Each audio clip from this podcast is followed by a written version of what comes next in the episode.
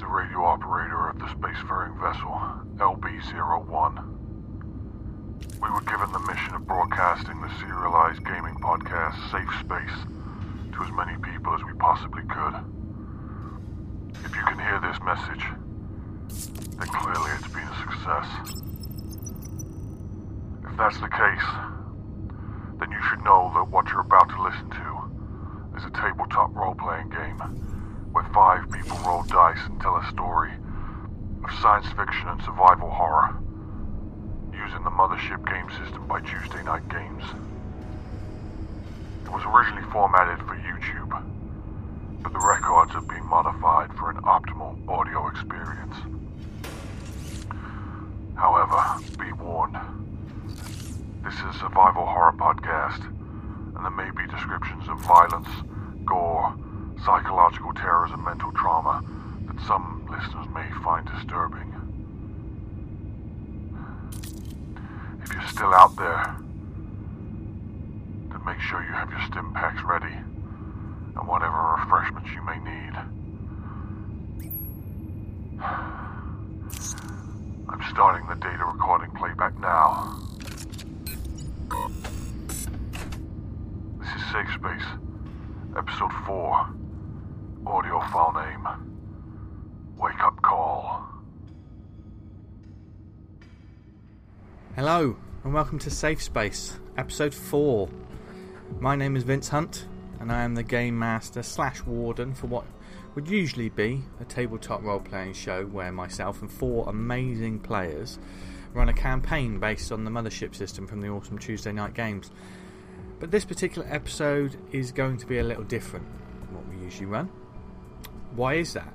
Well, I got together with Jim, Lizzie, Gavin and P J, and we did indeed run a fourth session of the game, and there was, we rolled dice, there were some great story moments, some real character development, and a fun night was had by all.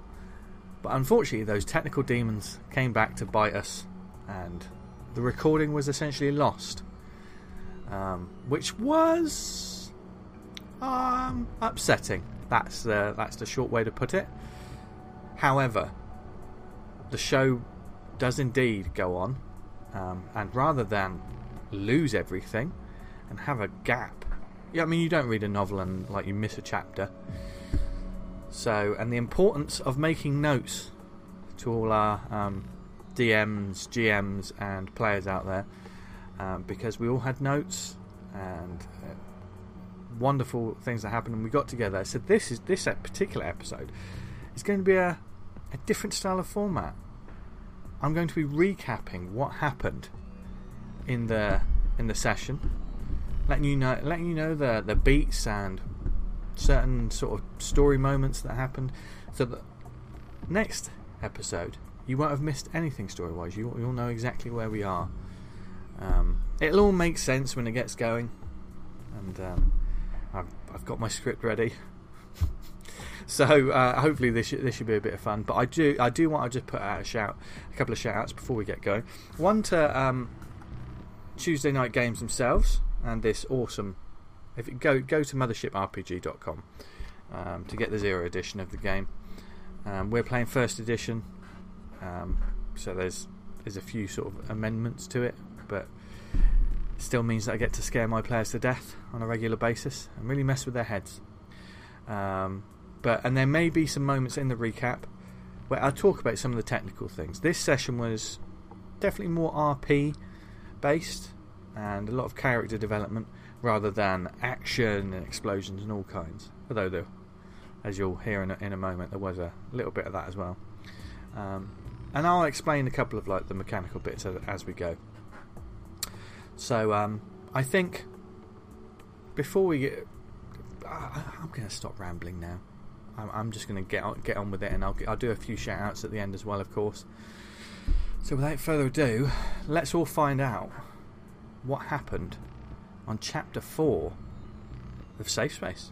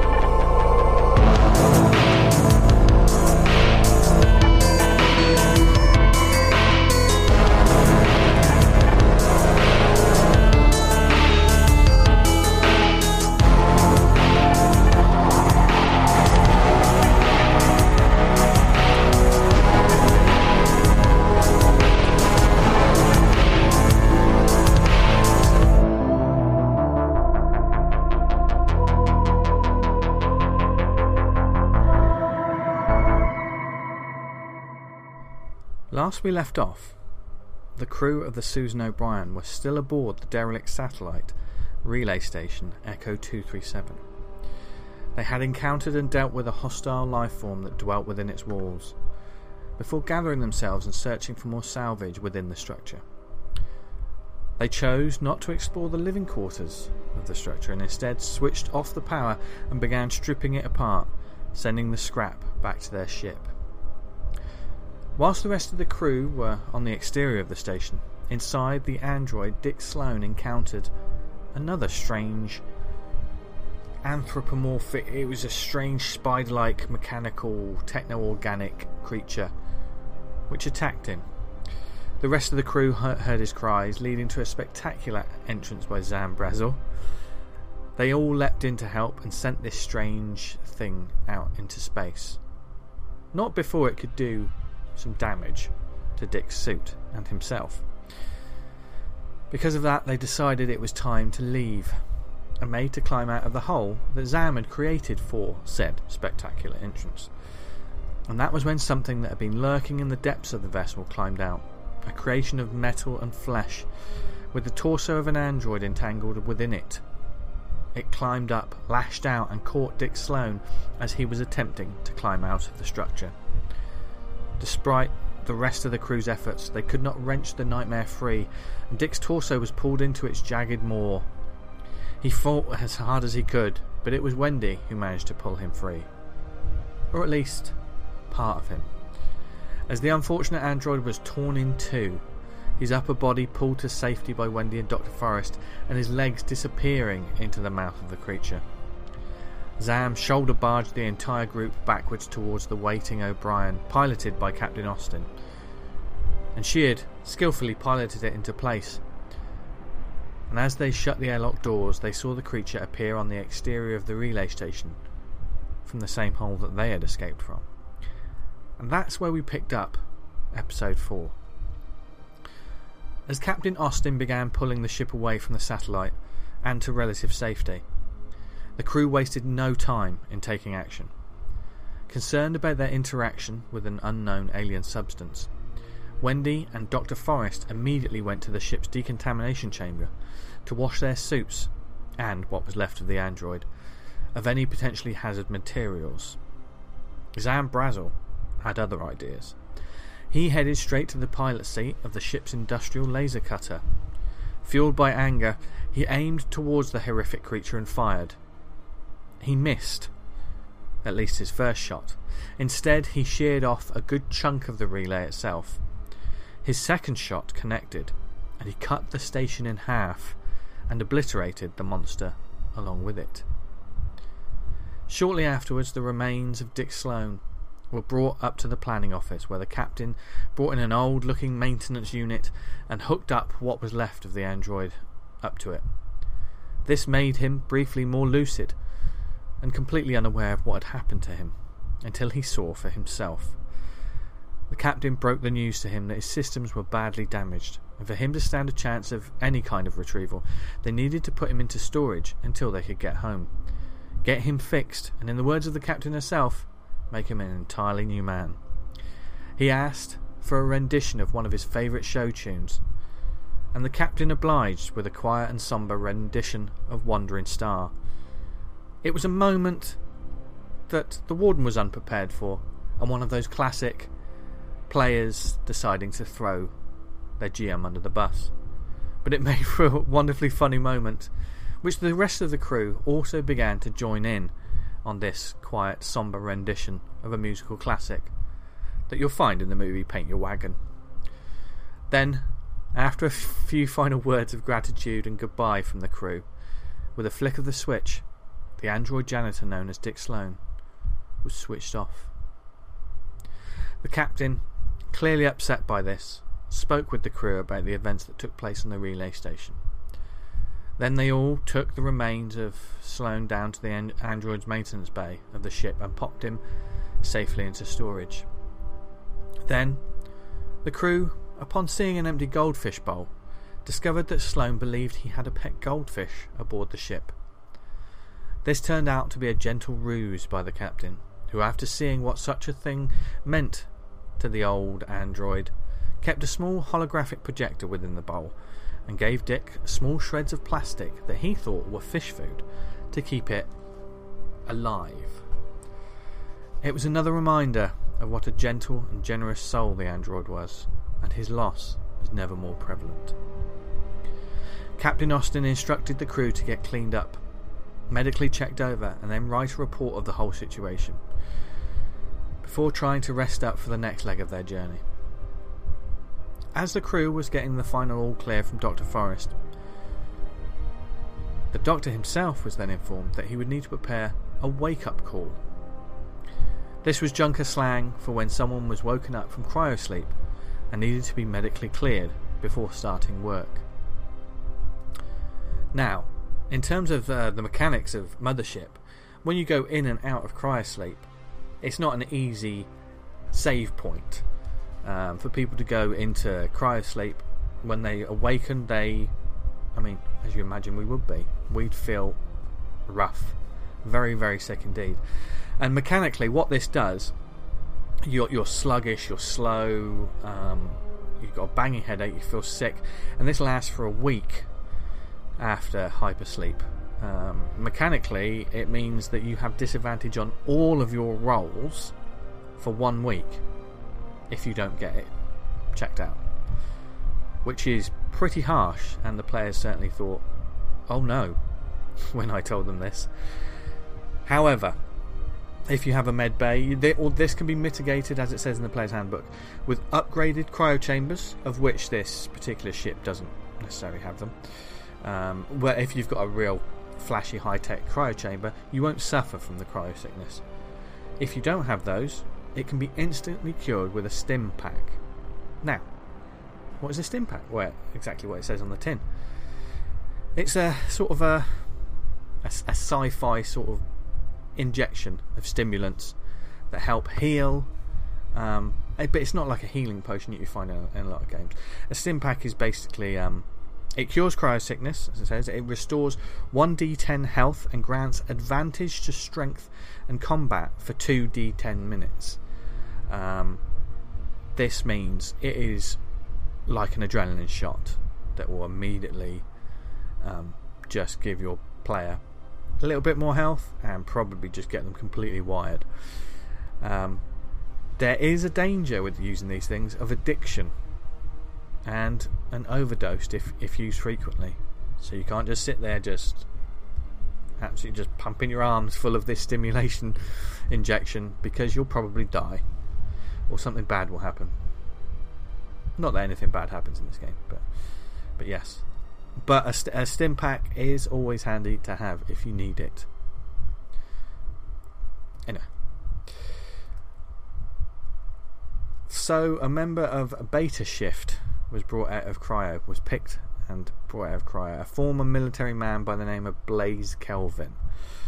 All machismo and little tact, he is a man who obeys orders and is always ready for action.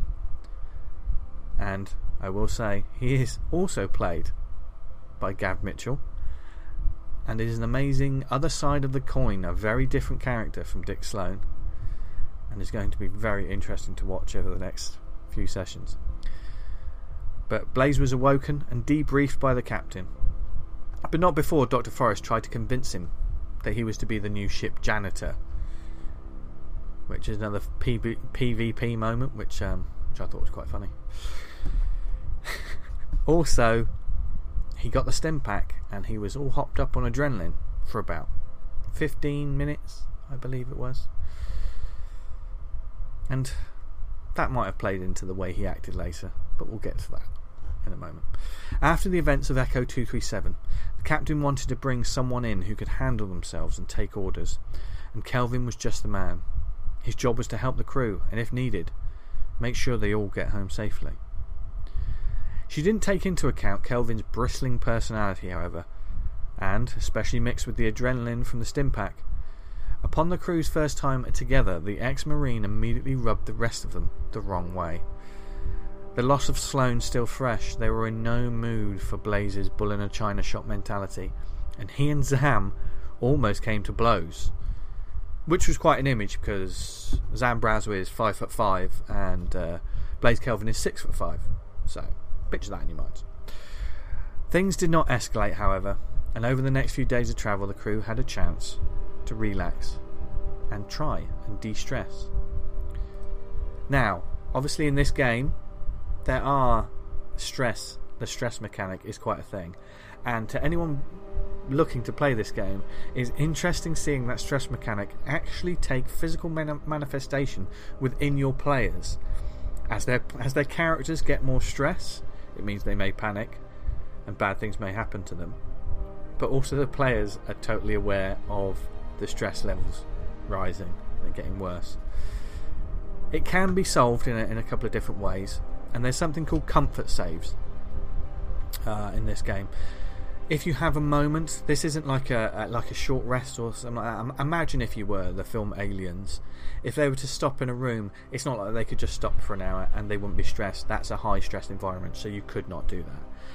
However, between encounter, between encounters, between missions, between whatever your game happens to be, if you can re- if your players can reach a place, say a, say a space station, where there's things like hotels, casinos, or you know just nice places to stay, or if if the players can talk a G M into an a, an, a good way for them to de-stress, what would help clear their minds, then they make a roll. Each of those places has a number.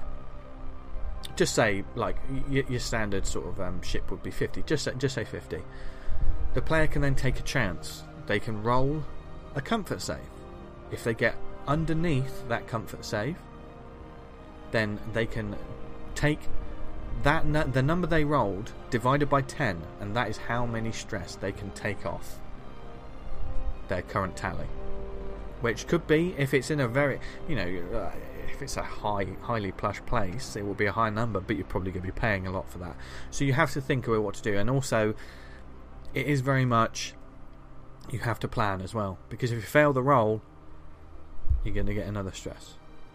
So you've got to weigh it up. You can get advantage on these rolls. For instance, if if one of your players is a, is a therapist, for instance, you've decided to play this kind of psychological therapist or someone like that, you can. If a player says, oh, can they talk to me for an hour, you know, for a couple of days? Can I sort of relieve my woes with this character? Then the G M can say, that's great. You can totally have advantage with that. And of course, as we know in these games, advantage is always... Well, I, I don't know whether it says in the book, but I would say w- with a homebrew, because obviously criticals are when you get doubles on the on the dice. Um, the, with the comfort saves, I, I'm probably going to do a rule where if they get... If they have to get fifty and they roll a thirty-three, I would say that would double the amount that they de-stress. But that's purely a homebrew rule. That's not necessarily, you know. A lot of these games, and Mothership's a wonderful um, example of it, that you can take the rules and make them your own in, in its own way as well. Um, so I'm sure there's people going who will scream at me while watching this show, this isn't how you play this game. But we're playing, we're playing the game that's given us the, the most fun, and I don't want to hinder the players while they're doing it, because certainly some of their roles are hindering them enough, but we'll get into that later. So that's the comfort saves, which is another great mechanic in this game. You know, uh, it's, it's another way to it's, it's a it's a ray of hope for players. If they can make it to that moment, maybe they'll be able to de-stress.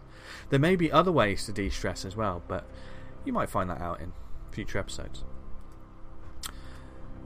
Anyway, despite um, so the, the the team all tried to de-stress over the next couple of days, and you'll find out in the next episode how well that did. Um, I'm not going to give you all the details right now, because um, we'll go, go through some bits afterwards.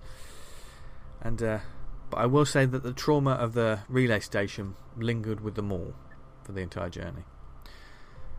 That was also no, no more prevalent than with Wendy, who, while she was on the re- relay station, suffered a panic response, which means she had a, an ongoing condition, and her condition was nightmares, and she suffered one one of her old life, where she was dressed head to toe in tactical armour, had a high powered sniper rifle, and was in position to take out a high value target. Her spotter, a figure with the word Songbird emblazoned on his greaves, pointed out the targets, which when she looked through the sight looked suspiciously like her, Zam, and Doctor Forrest dragging the torn torso of Dick Sloan to safety. Interestingly, she aimed at herself and planned to pull the trigger. But when she did so, the rifle seemingly came to life in her hands. Techno-organic tendrils of bone and wire sprang forth and wrapped around her hands and burst from the ground to hold her legs in place. Her spotter urged her over and over to take the shot. Pleaded with her, in fact, and when she looked back at him, she saw that he too was no longer in one piece. His head had been brutally damaged, leaving only a scene of gore and horror, as only the lower half of his face was still complete, its tongue lolling out, out like a limp piece of meat. This bloody manifestation of death then lunged towards her, causing her to wake up, drenched in sweat and unable to sleep easy. And that also means, because Wendy's suffering nightmares, she gets disadvantage on her comfort saves. But we'll find out how that went on the next episode. Zam kept to himself over the journey, over the rest of the journey, choosing to spend time with his beloved engines rather than his own crewmates. It was unclear how the event, events of two three seven had affected him, so, but one thing was sure, he was pretty stressed about it all.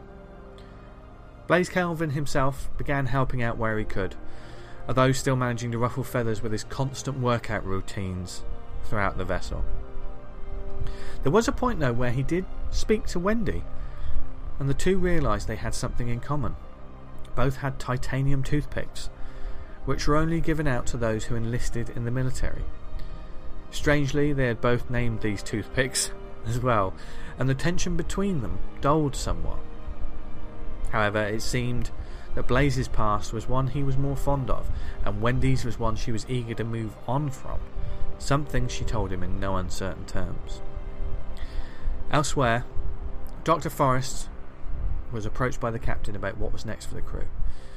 They were headed towards the Icarus, a high-class executive-level vessel, a cruise ship in space, but one that was having problems, and they had to help them out with their communication issues.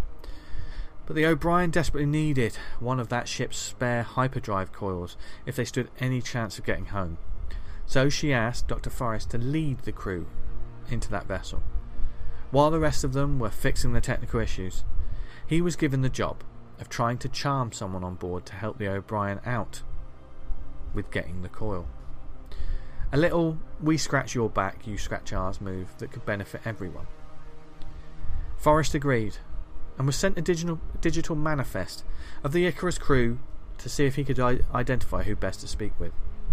Whilst looking through, he also spotted unusually a passenger manifest within it, which must have been accidentally attached, and was surprised to see a name that he recognised amongst the tourists aboard the ship, although for the life of him he could not remember why he, remem- he knew them. Finally, the O'Brien caught up with the Icarus, and after hailing them and informing them that they were here to help, pulled alongside and attached a mechanical docking bridge between the two vessels. Forrest, Blaze and Zam, and Wendy, all suited up, picked up their tools and headed over to the enormous ship, which was a sleek and glorious behemoth to behold. The Icarus is a vast ship, very much a cruise liner in space, small panels of light here and there like viewing a skyscraper at night. One of the more notable parts of this space Titanic was towards the rear of the vessel, where a large dome made up of he- reflective hexagonal panels resided. What was beneath those panels was anyone's guess, but it was certainly impressive to see. Unlike the O'Brien, a lot of the visible engineering aspects of the vessel were also covered up by large, sleek-looking pla- panels. One of those panels features a symbol of a bird-like wing with the profile silhouette of a figure with a halo above their head. Next to this was the word Icarus in big, bold corporate font, and underneath the words Sicut Somnia Volumus, which I've probably murdered that Latin description there, but it does also mean, like dreams, we shall fly. Forrest led the crew across the, the bridge into this ship, and after removing their vac suits, they were al- allowed to board fully. Not before Wendy saw some of the, the onboard um, corporate vac suits, which were sleeker, cleaner, had like dark blue and silver and gold piping on them. As soon as she saw those, she decided to uh, just chip away at one of them and, and pull a little bit of the gold decorative piping from the backseat for herself, probably for a future craft project. And so they stepped across the threshold of this Sojourn-class ship and were faced immediately with a scene of extravagance and opulence, none more apparent than in the form of a large and impressive circular staircase, leading them upwards to the floors above. As an over-the-top and very corporate welcome video began playing, welcome into the ship and telling them all the things aboard, you know what they do. What, if you've ever been on a flight and they're telling you about all the fantastic onboard entertainment, et cetera, it was that kind of thing. But as that was playing, another thing became apparent. Despite them waiting around for a little while, no one had come to greet them to discuss the work to be done. In fact, there seemed to be no one around at all. And that was where we left our story.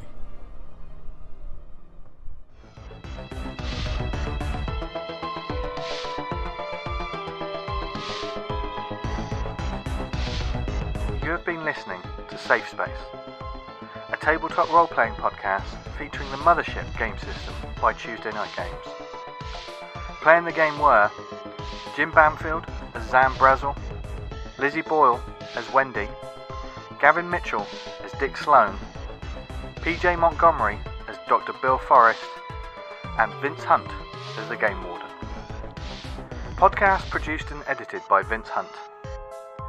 In-game music composed by Tabletop Audio.